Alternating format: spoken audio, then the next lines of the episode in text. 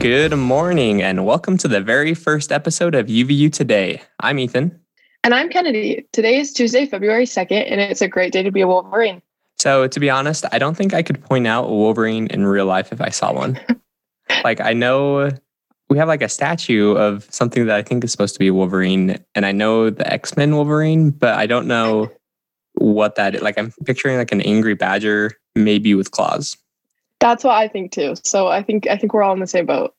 But maybe we could have like a petting zoo at school one day and figure you know, it out. Meet our mascot.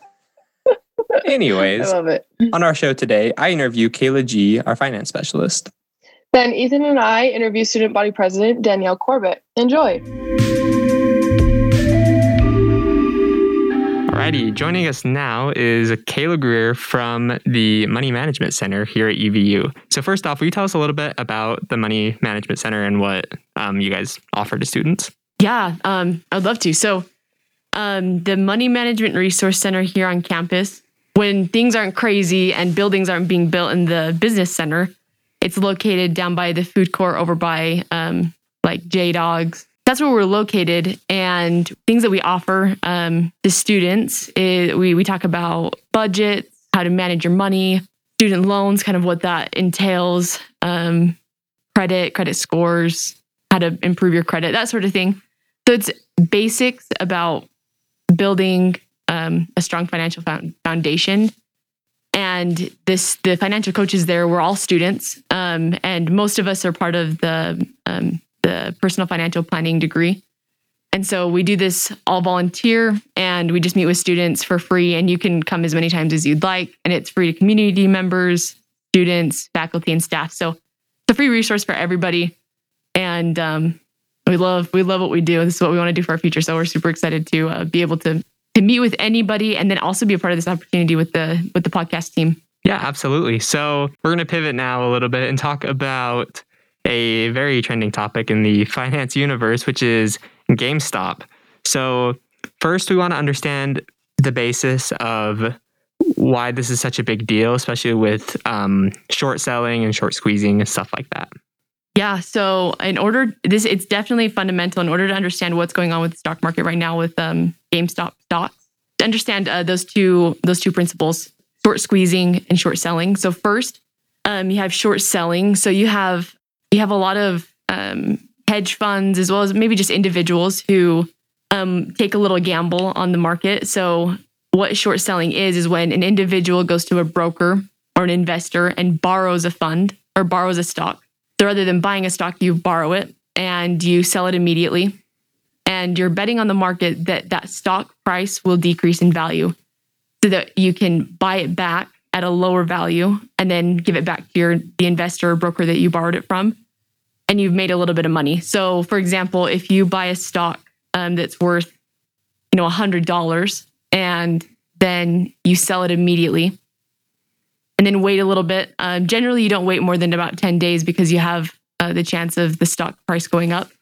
So you buy this, you buy the stock when it's when it's low and the price has dropped. So for example, if you buy if you borrow at one hundred dollars, sell it at one hundred dollars, and then buy it back at about fifty dollars, then you give that stock, now that's worth fifty dollars, back to the investor, and you've made fifty dollars.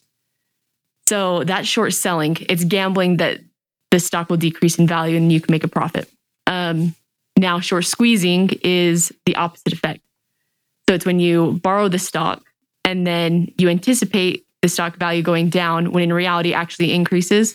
And so at some point, you're forced to buy back that um, you're forced to buy back that stock, and you've now lost money. Now, the risk with this is that um, if you short sell, your margin is limited. Um, so if you buy that one hundred dollars stock, you have the chance of making one hundred dollars. Where the opposite is true for um, short squeezing, you have an unlimited amount. So the stock can increase to two thousand dollars. two million, and all of a sudden you're out all that money, and you still have to buy that back that stock because you've borrowed it. It's not yours, so that you can give it back to the investor. And so this is that's the basis for understanding everything that's going on in the stock market with the GameStop mm-hmm. stock.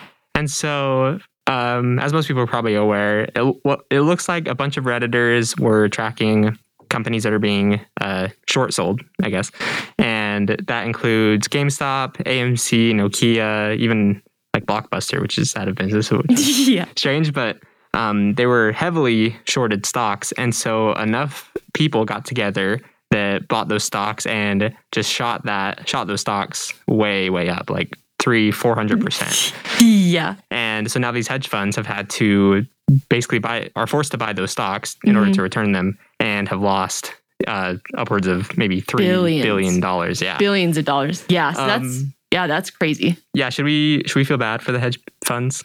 Um, that is, that's it. Okay. That's an interesting question, because this, I mean, it is their livelihood. So like one could argue that, um, like that stinks, they're running out of business. And what I've read is that some of those hedge funds are now forced into bankruptcy, and they're declaring bankruptcy now.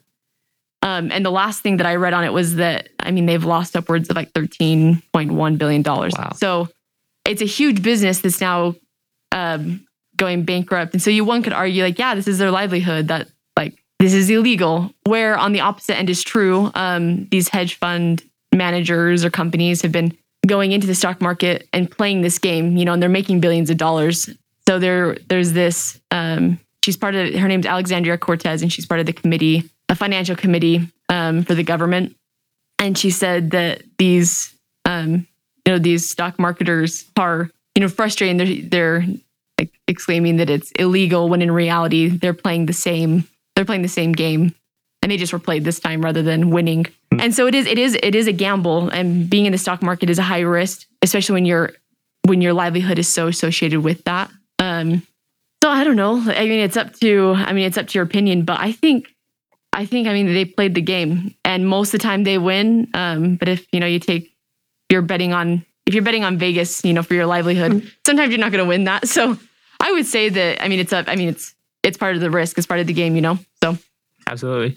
Um, I'm interested to see, I th- I really think this is like a big cultural moment. Like I think things are going to move forward in a very interesting way, um, culturally. So do, do you think that too?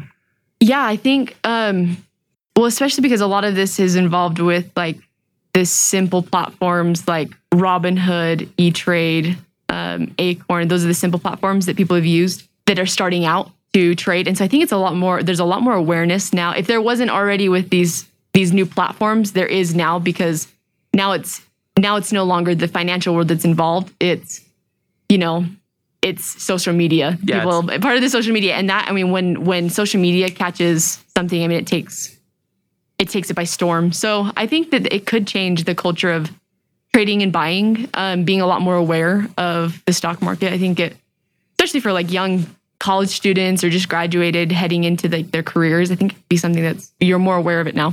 Yeah, absolutely. And you mentioned Robinhood, and I think that's going to be another interesting piece of this ongoing conversation, is that um, I saw at one point last week, like sixty percent of Robinhood users had GameStop stock to some degree. Really? And but they also last week um, closed GameStop from being available to buy. Um, you could sell your positions if you had them. So they're now, you know, that caused a huge outrage. They're getting looked into by the S E C. So we'll see the future of Robinhood as the, uh, I think, the favorite right now of investors, uh, especially like Gen Z that are getting involved. So yeah, it's interesting. I mean, ironically, so. I, I mean, I'm on Robinhood. Um, honestly, it was just more of like right at the beginning of COVID, when everything started to shut down. Like spring break is kind of when all of this happened.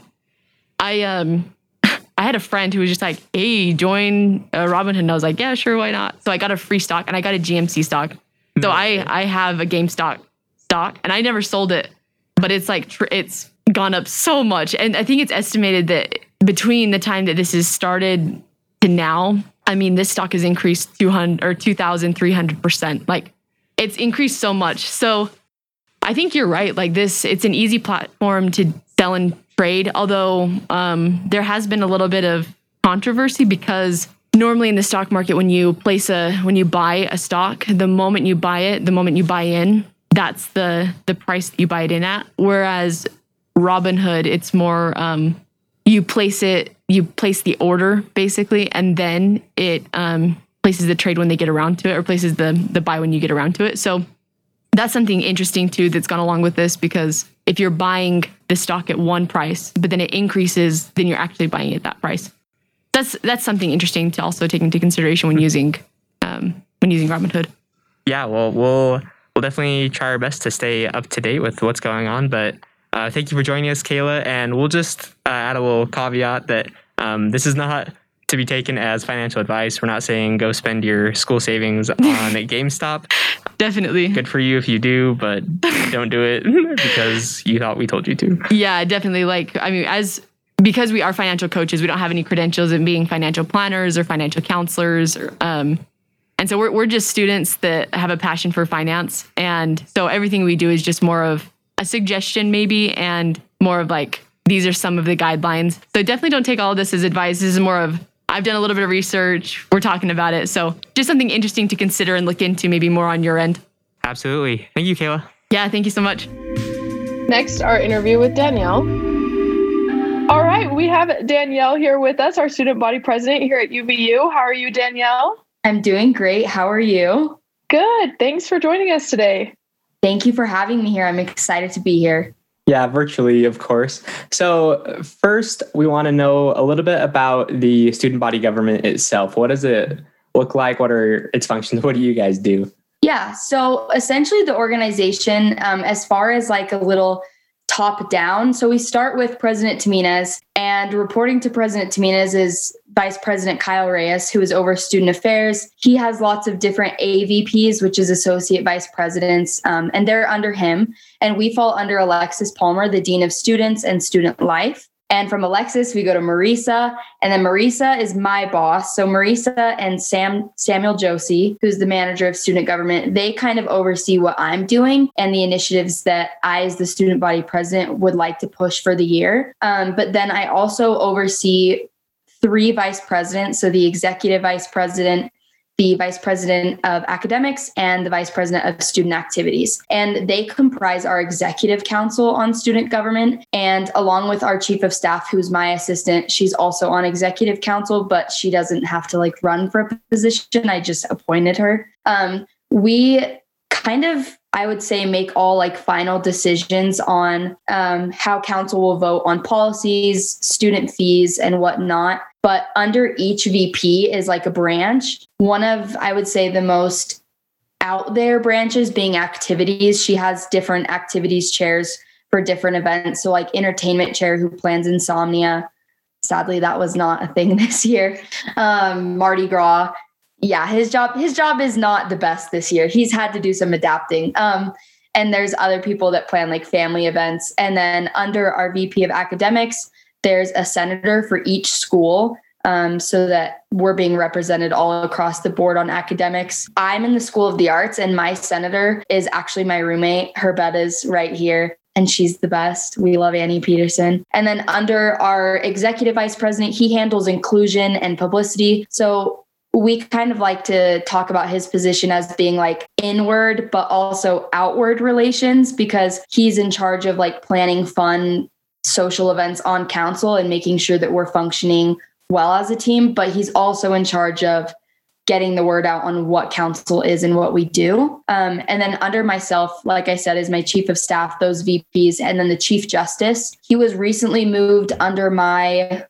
my wing. Um, and he's in charge of planning civic engagement. So he is going to play a big role in student elections coming up, um, as well as My Voice Matters Week. All those flags that were in the courtyard were his, and he organized that. So that's pretty much the organization of it.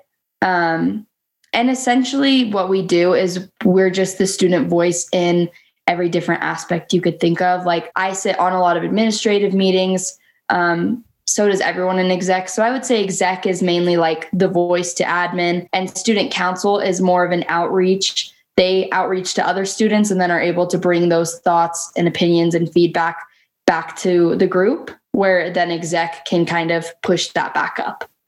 So it's kind of confusing, but like not really. I'm just bad at explaining it, so I apologize. No, that was great. That was great. You sound like you're pretty busy. Tell us a little bit about, about like your day-to-day activities as the student body president. Yes. Um, well, today, if you're like me, you start by waking up late for your meetings and you quick drive to your office and you have to get ready in your office because you don't have time to get ready at home. Um, that doesn't happen all the time, I promise. But with virtual meetings, it has been a lot more relaxed. Normally, on Thursdays, I'd say that's the busiest day. So I'll wake up, I'll go to President's Council at ten a.m. and that's with President Taminez, her V Ps, the president of Faculty Senate, and then the president of PACE, which is like the staff association. Um, and we discuss anything from like policies to litigation and like lawsuits, um, student communication. So like emails, when COVID first started, that was a big thing, was handling like, how are we going to communicate testing to students and all of that. So that's kind of what goes on in that meeting. And then from there, I usually have a two hour block where I have just open office hours. If people want to schedule meetings with me on Zoom, um, walk in my office, my door is literally always open. There's a Keurig, so everyone should come visit because there is coffee and hot chocolate and snacks.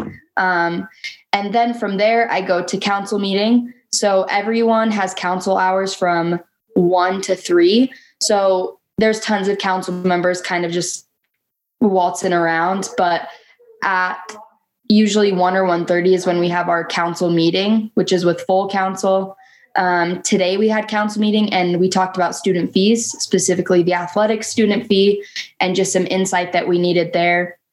And then um, Christina Baum, who works with digital transformation, was able to come and talk about a mobile app that they're hoping to release within the next couple of years, which, by the way, is so freaking cool. I'm going to be sad because I'll probably have graduated by the time they release it. Um, we had Cara O'Sullivan from the policy office who came and talked about um, policy one oh one, which essentially just guides how all other policies are written. And then once that's all done, we wrap up council meeting with a song. None of us are good singers, but we sing the fight song. Um, and it's really great because now that we're half on Zoom and half of us are in the chambers, there's like this really great lag where like we're singing and then you just, it's great. I yeah, love you're it. Singing it around. I like that. So yeah. What was your experience running for student body president? Yeah. So my experience was a little bit different, and I would say that that's partly because of COVID, obviously. And it was kind of, elections were right when COVID was starting to kind of worry um, administrators and the state on what we were going to do and how we would respond. So I ended up running unopposed, which is pretty rare, especially at U V U. There's usually at least, I would say, three people running for student body president. Um, and I think just because the nature of everything that was happening, I'm sure that a lot of people probably just thought, you know, I'm not interested. And if I'm going to do it, I'm going to do it when it's a fun year. Um, so I tried my best to do like some on-campus campaigning, but there were a ton of students on campus. So I primarily did my campaigning online and like social media. It was so much fun. I'm a design major, so I loved like designing all the posters. I wish I had flyers with me because I have like a big stack of them left over. But since I found out I was running unopposed, I was like, I'm just going to use this, like, rather than really trying to get my name out there or push some like agenda, I'm just going to like use this to just make people happy. Like, I don't, I don't know if you guys have seen the um, game We're Not Really Strangers. It's like a card game, but they have social media accounts where they just like post like cute quotes all day. And they're kind of like thought provoking or inspirational. So each of my posters had a different quote on it. The main one said, um, you belong here. Cause that was mainly what I wanted to focus on, but it was fun just meeting a bunch of different students that I hadn't met and being able to collaborate with people online as well, which is something that now I'm used to, but at the time I was definitely not. That's awesome. That's so cool that you're a design major. Yeah. Um, what are some of your accomplishments from this last semester as being the student body president that you're proud of, or things that have been interesting with COVID, especially right now? Yeah. Um, honestly, I'm just proud that I'm still hanging on. like, um, It's been great. This one is like a little bit weird, but normally every year on council, there's pretty, I wouldn't say big turnover, but usually there's, I would say, two to five council members that either they, maybe they don't make grades or they just decide like, this isn't for me. um, and I'm going to try out something else or take the semester off. And we didn't have any turnover, which which means we're doing something right, because that means my council must like me. Don't ask them, but I'm sure they do. Um, so I was kind of proud of that. I know that's more like an internal affairs thing. As far as external, um, we got approval for four more Sharps containers on campus, which I was really excited about. Um, it's a project that started with Mark Reynolds, and then Taylor Bell picked it up, but everyone just kind of, I don't want to say they dropped the ball because they were probably focused on so many different things, but I was just eager to finish it up. So we got it figured out. So now there's going to be five Sharps containers on campus for students that need that resource.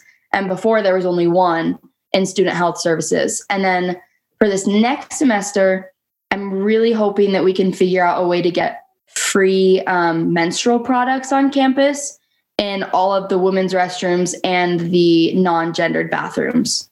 So if that gets done, that'll be what I'm most proud of, but fingers crossed. Yeah, well, I think that's a, a very uh, helpful and noble goal to work towards. So um, I think in some students' mind, there's this idea that people that run for student government or kind of want these elected positions are using it more to enrich themselves and kind of grow their opportunities rather than to serve the student body. Um, what's your thought on that? And what would you what would you say to someone who feels that? Um, first of all, I think that that's a completely reasonable concern. I know that just being a student my freshman and sophomore year and watching elections happen, and I was pretty involved. I was in the ambassador program and service council. So like I kind of knew the candidates more that way. But sometimes I think it's hard to connect with people in that way because you almost feel like they're like trying to shove something down your throat of like, just vote for me. Um, so I completely validate that concern, first of all. And sadly, I think every now and again, there are candidates that that is why they're running, is for the resume builder or um, because they assume that it's maybe a simple job and they just kind of wanted to do it for like a popularity or clout. Um, but like what I would say to those students is to look for candidates that you can tell do care. There's a lot of one like people that are going to be genuine, and they're going to know their platform and they're going to know what they want to change. And most of all, I think they're going to be willing to listen, because sometimes what a candidate thinks students want is not at all what they want or is needed. Um, so it, it's a valid concern, but I would say it comes down to character and really trying to educate yourself on who the candidates are. And that leads in perfectly with the fact that we're coming up on elections, and you mentioned to have students look for people who these in these candidates that are caring um, and that love U V U. Is there anything else that you would mention to students as they prepare to vote for the next student body president and the council?